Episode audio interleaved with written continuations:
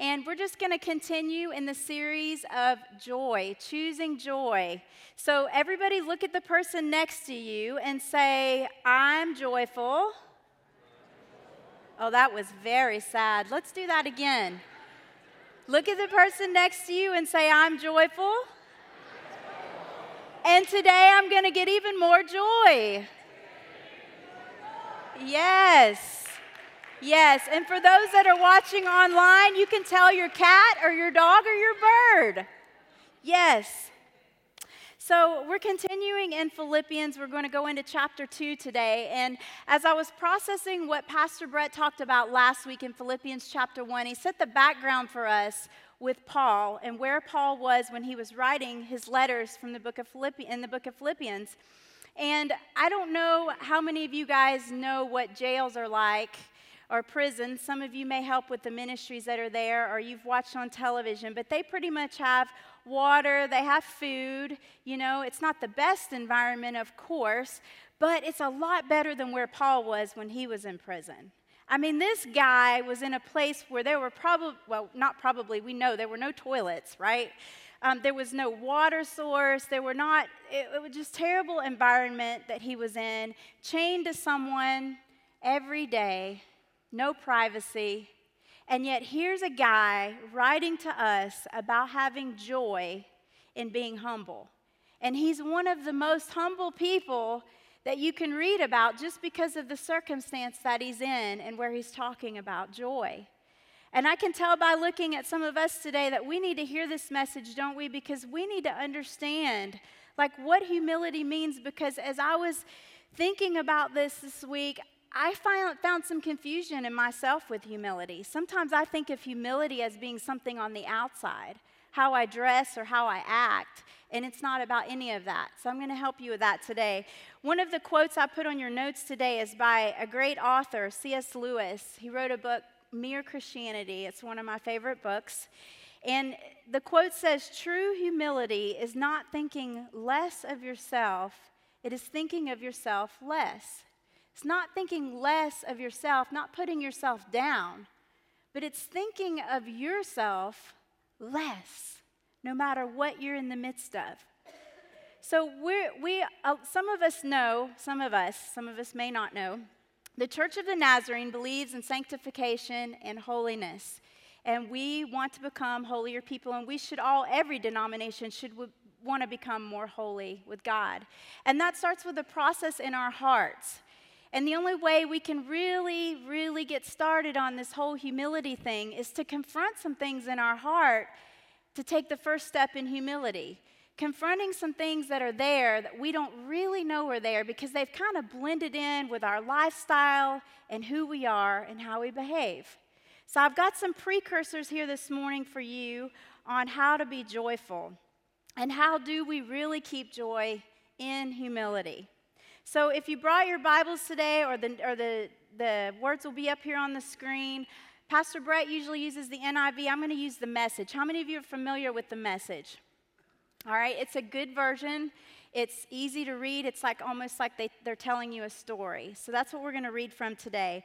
Verses 1 through 3, we're going to read that together. If you've gotten anything at all out of following Christ, if his love has made any difference in your life, if being in a community of the Spirit means anything to you, if you have a heart, if you care, then do me a favor agree with each other, love each other, be deep spirited friends. Don't push your way to the front, don't sweet talk your way to the top.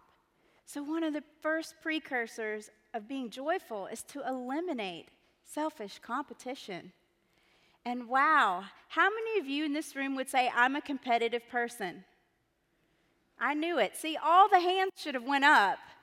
But we don't want to talk about that. From the time we're five years old up to right now, we've all competed in something, haven't we? We've all gotten into that competitive thing in our lives. However, competition isn't always bad. It can go that way, but it's not always bad.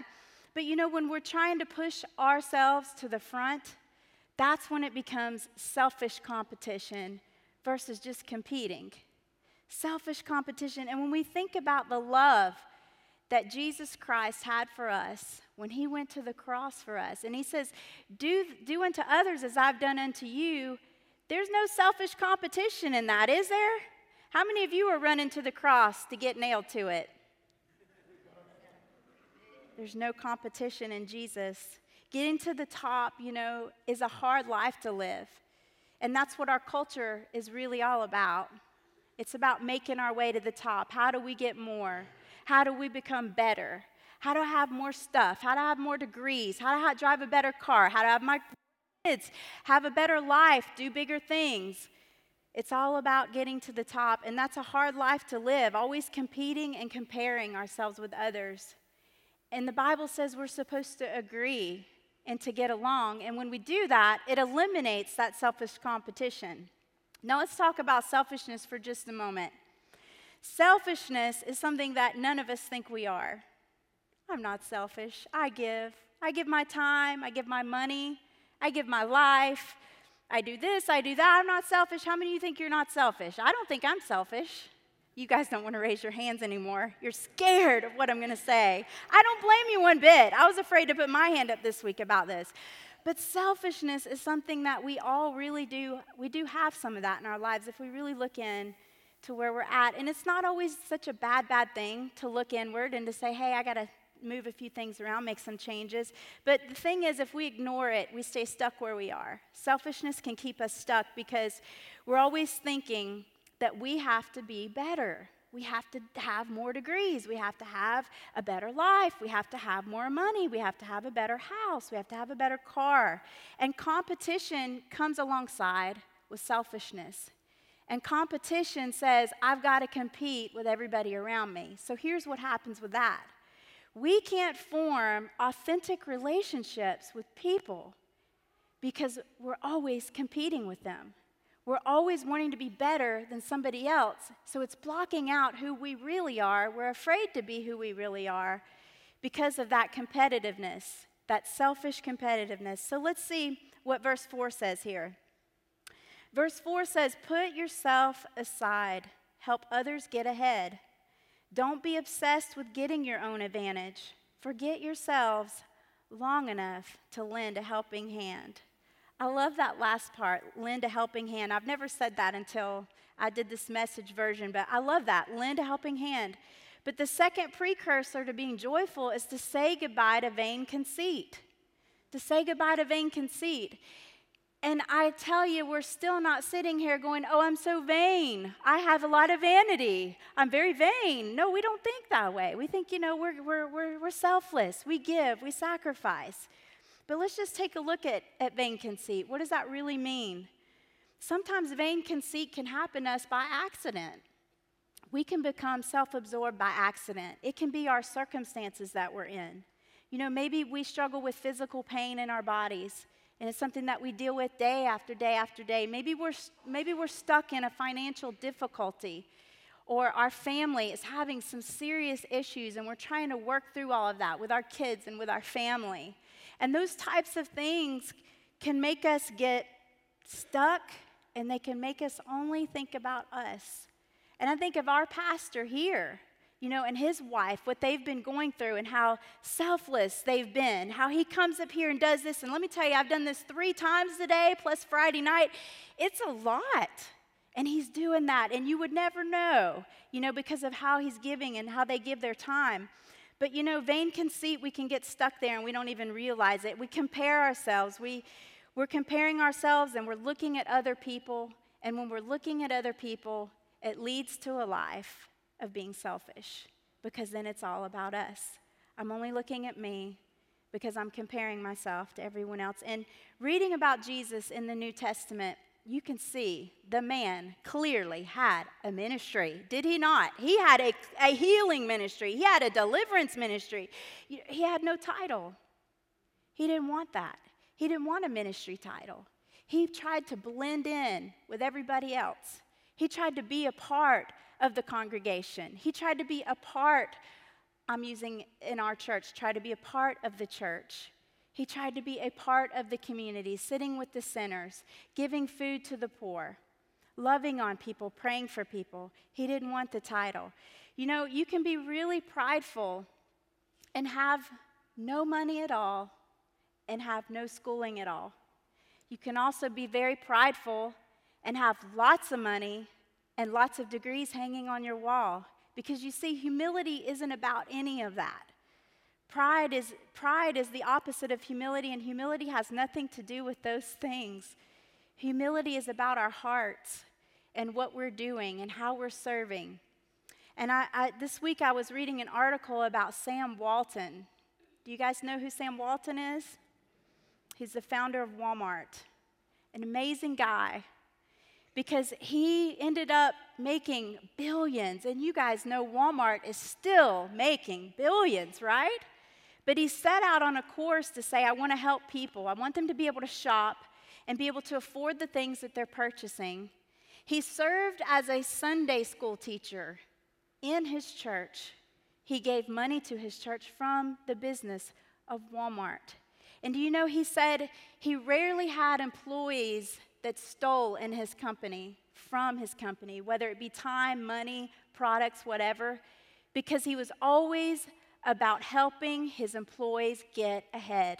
He was always all about making sure they got a good bonus or a pat on the back or a thank you for what they were doing. He always put them ahead of himself. And that's what we're supposed to do in our life in serving is put others ahead of ourselves. Lend a helping hand. Some of us think, you know, I don't have a degree. I don't, I'm not a Bible scholar. I'm not a pastor. I hear that so much. You don't have to be a pastor to lead a group. You don't have to know the whole Bible to love someone, to hold their hand, to, to tell them, hey, you're going to get through this. It's going to be okay. To hand out a worship folder in our lobby out there when there's nobody standing out there. To change a diaper. Oh, Lord. Lord, help us if we have to do that, right? Some of us? No, it doesn't take a lot of talent for that. But if there's a need, we fill it, we serve. You know, some of you in the room are, are older than I am. Just say that, older than I am. And I value you. Thank you, Marcus. Put his hand up back there. Thank you. I value you. I value the wisdom that you have. You know, they say with, with um, growing older, you get more wisdom, you get wiser. You've been through things younger people haven't gone through. That's amazing. You know, your best years are ahead of you, they're not behind you with God. So, using that talent to serve others and put them first is amazing. So, let's read verse 5 through 8. Think of yourselves the way Christ Jesus thought of himself. He had equal status with God but didn't think so much of himself that he had to cling to the advantages of that status no matter what, not at all. When the time came, he set aside the privileges of deity and took on the status of a slave and became human. Having become human, he stayed human. It was an incredibly humbling process. He didn't claim special privileges. Instead, he lived a selfless, obedient life and then died a selfless, obedient death and the worst kind of death at that, a crucifixion. Now let's think about this picture. Here's a guy, Jesus, comes to this earth. He's honored and he's called the King of Kings and the Lord of Lords. The Jews worship him. They say, you know, holy are you. You're the King of Kings. He could have taken advantage of that and said, Yes, I think I am holy. Please give me the golden crown with the jewels and the purple robe, and I shall have a golden staff and a mansion to live in, and I would like a title, please. He didn't do any of that. He didn't. He put that all aside. He knew in his heart in his mind, he knew, I have that because I'm connected to the source, which is God. But I don't need to put that as my title. I don't need to show that off. I just want to wash feet. I just want to help people. I just want to help other people get ahead in their life, in their walk. I want to lift them up. That's Jesus, folks, and that's who we serve. That's who we're supposed to be like. You know, Muhammad Ali died, and it's a big deal, and everybody's talking about it, and it's all over the news, and there's so many quotes, and he had some great, great, great, great quotes himself. However, there was a quote that really stuck out to me that was said by a friend that hung out with him. And he said, Anytime I was around Muhammad Ali, I always felt taller, bigger, and stronger. And I thought, you know, that's awesome because that's how we should be about our God. Not in a prideful way, but in a humble way. Like, I can do all this serving, I can serve other people, I can lay down my life because I serve a big God and His power is inside of me. Amen. But yeah, Jesus wasn't concerned about his status. He wasn't concerned at all because he knew, he knew he walked with God. And that's the way we should be, and that's what separates us from people in the world who don't know Jesus.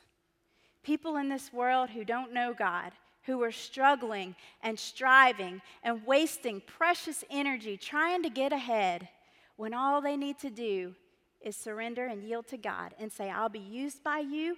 Use these hands to clean a toilet if you need it. Use these hands to change a tire. Use these hands to carry groceries out of the grocery store for the little old lady that's on the walker. So, one of my favorite people to talk about is Mother Teresa because she is just woohoo way up there, isn't she? Like, you can't even compare yourself to her. Amazing woman. And she, she said these are a few ways we can practice humility to speak as little as possible of oneself when I just read that one thing, I'm like, oh man, I need to bow my head on that one. You know, how many times do we mention ourselves, our accomplishments, what we do, who we are, instead of listening to the person in front of us who's trying to tell us they're hurting, they're broken, they need a prayer, they need a word of encouragement for the day? She says to mind one's own business, not to want to manage other people's affairs, to avoid curiosity, to accept contradictions and corrections cheerfully. Boy, that one's really hard.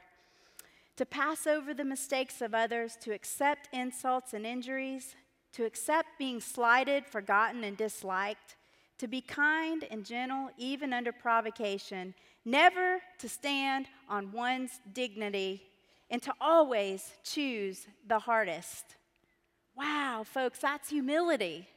All those things, that's humility. And you may say, Well, I'll never be that. Well, I'm saying that too. I'll never be that, but I'm always going to strive. I always want to try to be that way. I always want to be humble.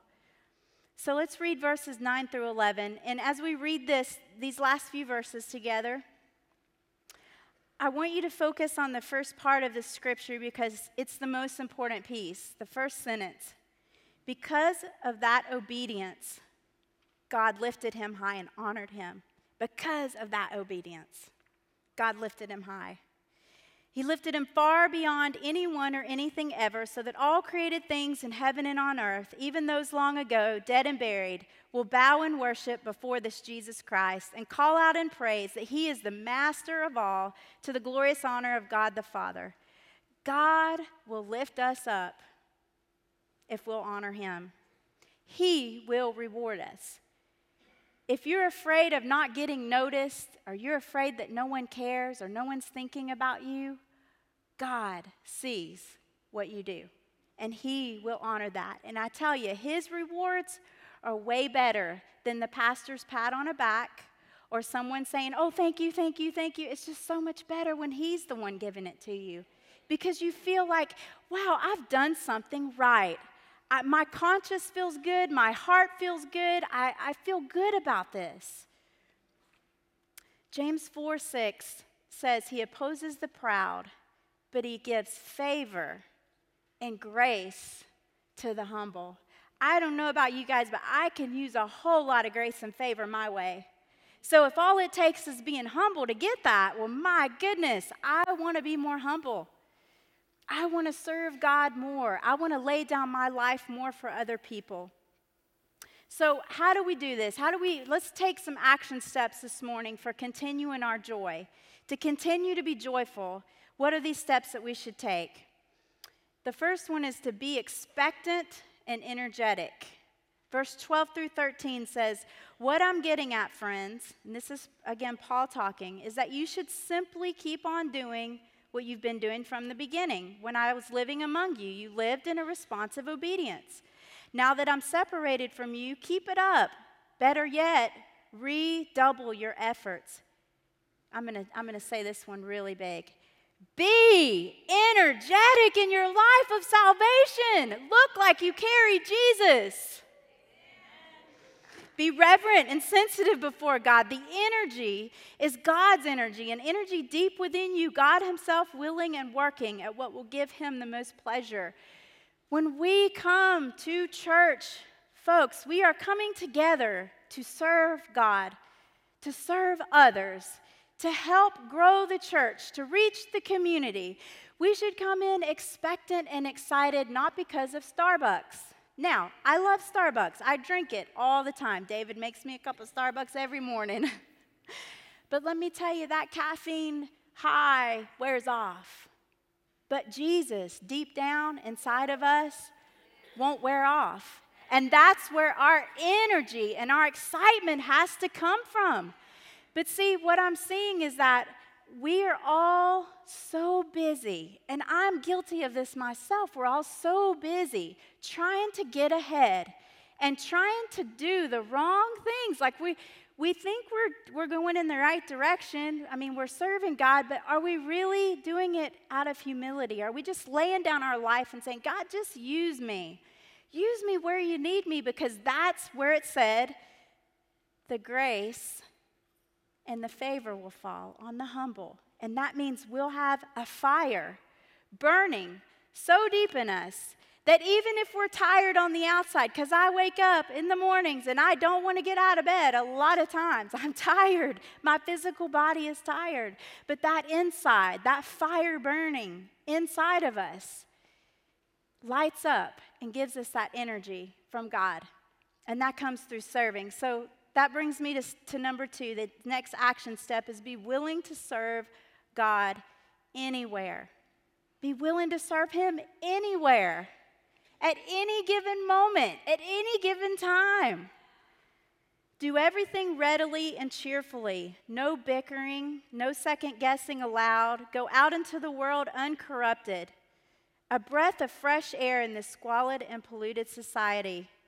Provide people with a glimpse of good living and of the living of God. Carry the light giving message into night so, so that I'll have a good cause to be proud of you on the day Christ returns. You'll be living proof that I didn't go through all this work for nothing. If we aren't carrying a light, who is? We live in a culture, in a world that's bound down by being so busy and so tired. But we are Christians. We have a light inside of us and a message that gives hope to the world that we live in. We want to carry that out to other people and serve anywhere we can. You know, I'll be the first to say I go to Publix sometimes. I've already confessed it in two services. I might as well do it here. I go to Publix sometimes and I, and I pray before I get out of the car God, I don't want to see anybody in here. I don't want to see anybody. Just please, God, just, I don't want to see anyone. And I feel this conviction come on me like, what are you saying, you know? And I'm like, I just need a break. I just don't want to see anybody, you know? And I'll get in there, and here comes the bag boy taking me out to my car, and he's limping because his legs hurt. And he's like, How are you today, ma'am? And he's all cheerful, and I'm like, Oh gosh. I'm good. I'm better than you are, so I need to talk to you, probably pray for you, you know? So I start talking to the guy and pray for him, and all of a sudden, this joy wells up inside of me where I didn't feel like it and I didn't want to. The minute I prayed for him, the minute I served God and gave something to him, this joy and this fire came into me. And I was so happy and so excited about it that I invited the guy to church. And I'm like, You need to come to church with me. And he goes, I already go to your church. I'm like, Yes. You know? Just so cool, though, how that happens. He'll give us grace, He'll give us favor if we'll serve. There's so many people in our church that are serving right now that nobody even knows about, people behind the scenes. You know, people who do things in our church that they pray for people, they go into our prisons and our jails. You know, Mark Holbert who has Holbert Homes, who we know he has great homes here in our community, right? And the guy runs around in tights, for goodness sake, like an elf at Lights of Lakeland, and he doesn't care who knows it. I mean, the guy's pouring sweat, you know, we have to hydrate him. And how many of you guys are putting on, you know, the costumes for the, for the Lights of Lakeland and serving? And God just wants us to do that. And He wants us to do that in our community, wherever we are, whether we're at the grocery store, at the mall, in our church, outside of our church. He wants us to serve. So I'm going to ask this morning our um, servers to come forward. We're going to prepare this morning for something that is the greatest example of humility Jesus going to the cross for us, and how when we take communion together, we're remembering that moment with Him. We're remembering how Jesus served and served and served, and then His ultimate sacrifice was giving Himself on a cross. And you know, if you get nothing else out of this message today except to hear that everything you have to give, is coming from the Lord when it's done in humility, when it's done in love, when it's done in compassion. It's coming from Him through you to another person. And how awesome is that? Let's pray. God, thank you for, for sending Jesus here to this earth to show us how to live a selfless life. And help us, God, to see in our own lives where we've been consumed, and, it, and it's not on purpose, God, and you already know that. We have hurts and we have things that we walk through, difficulties. But God, I know that your word says we're to carry our cross as Christians, we're to bear our cross and still help other people. Just help us to do that as a church, Lord. Help us to come together and lend a helping hand to those that are around us and to those in our community. We just thank you this morning for this message of humility. In your name we pray. Amen. We're going to pass the elements now.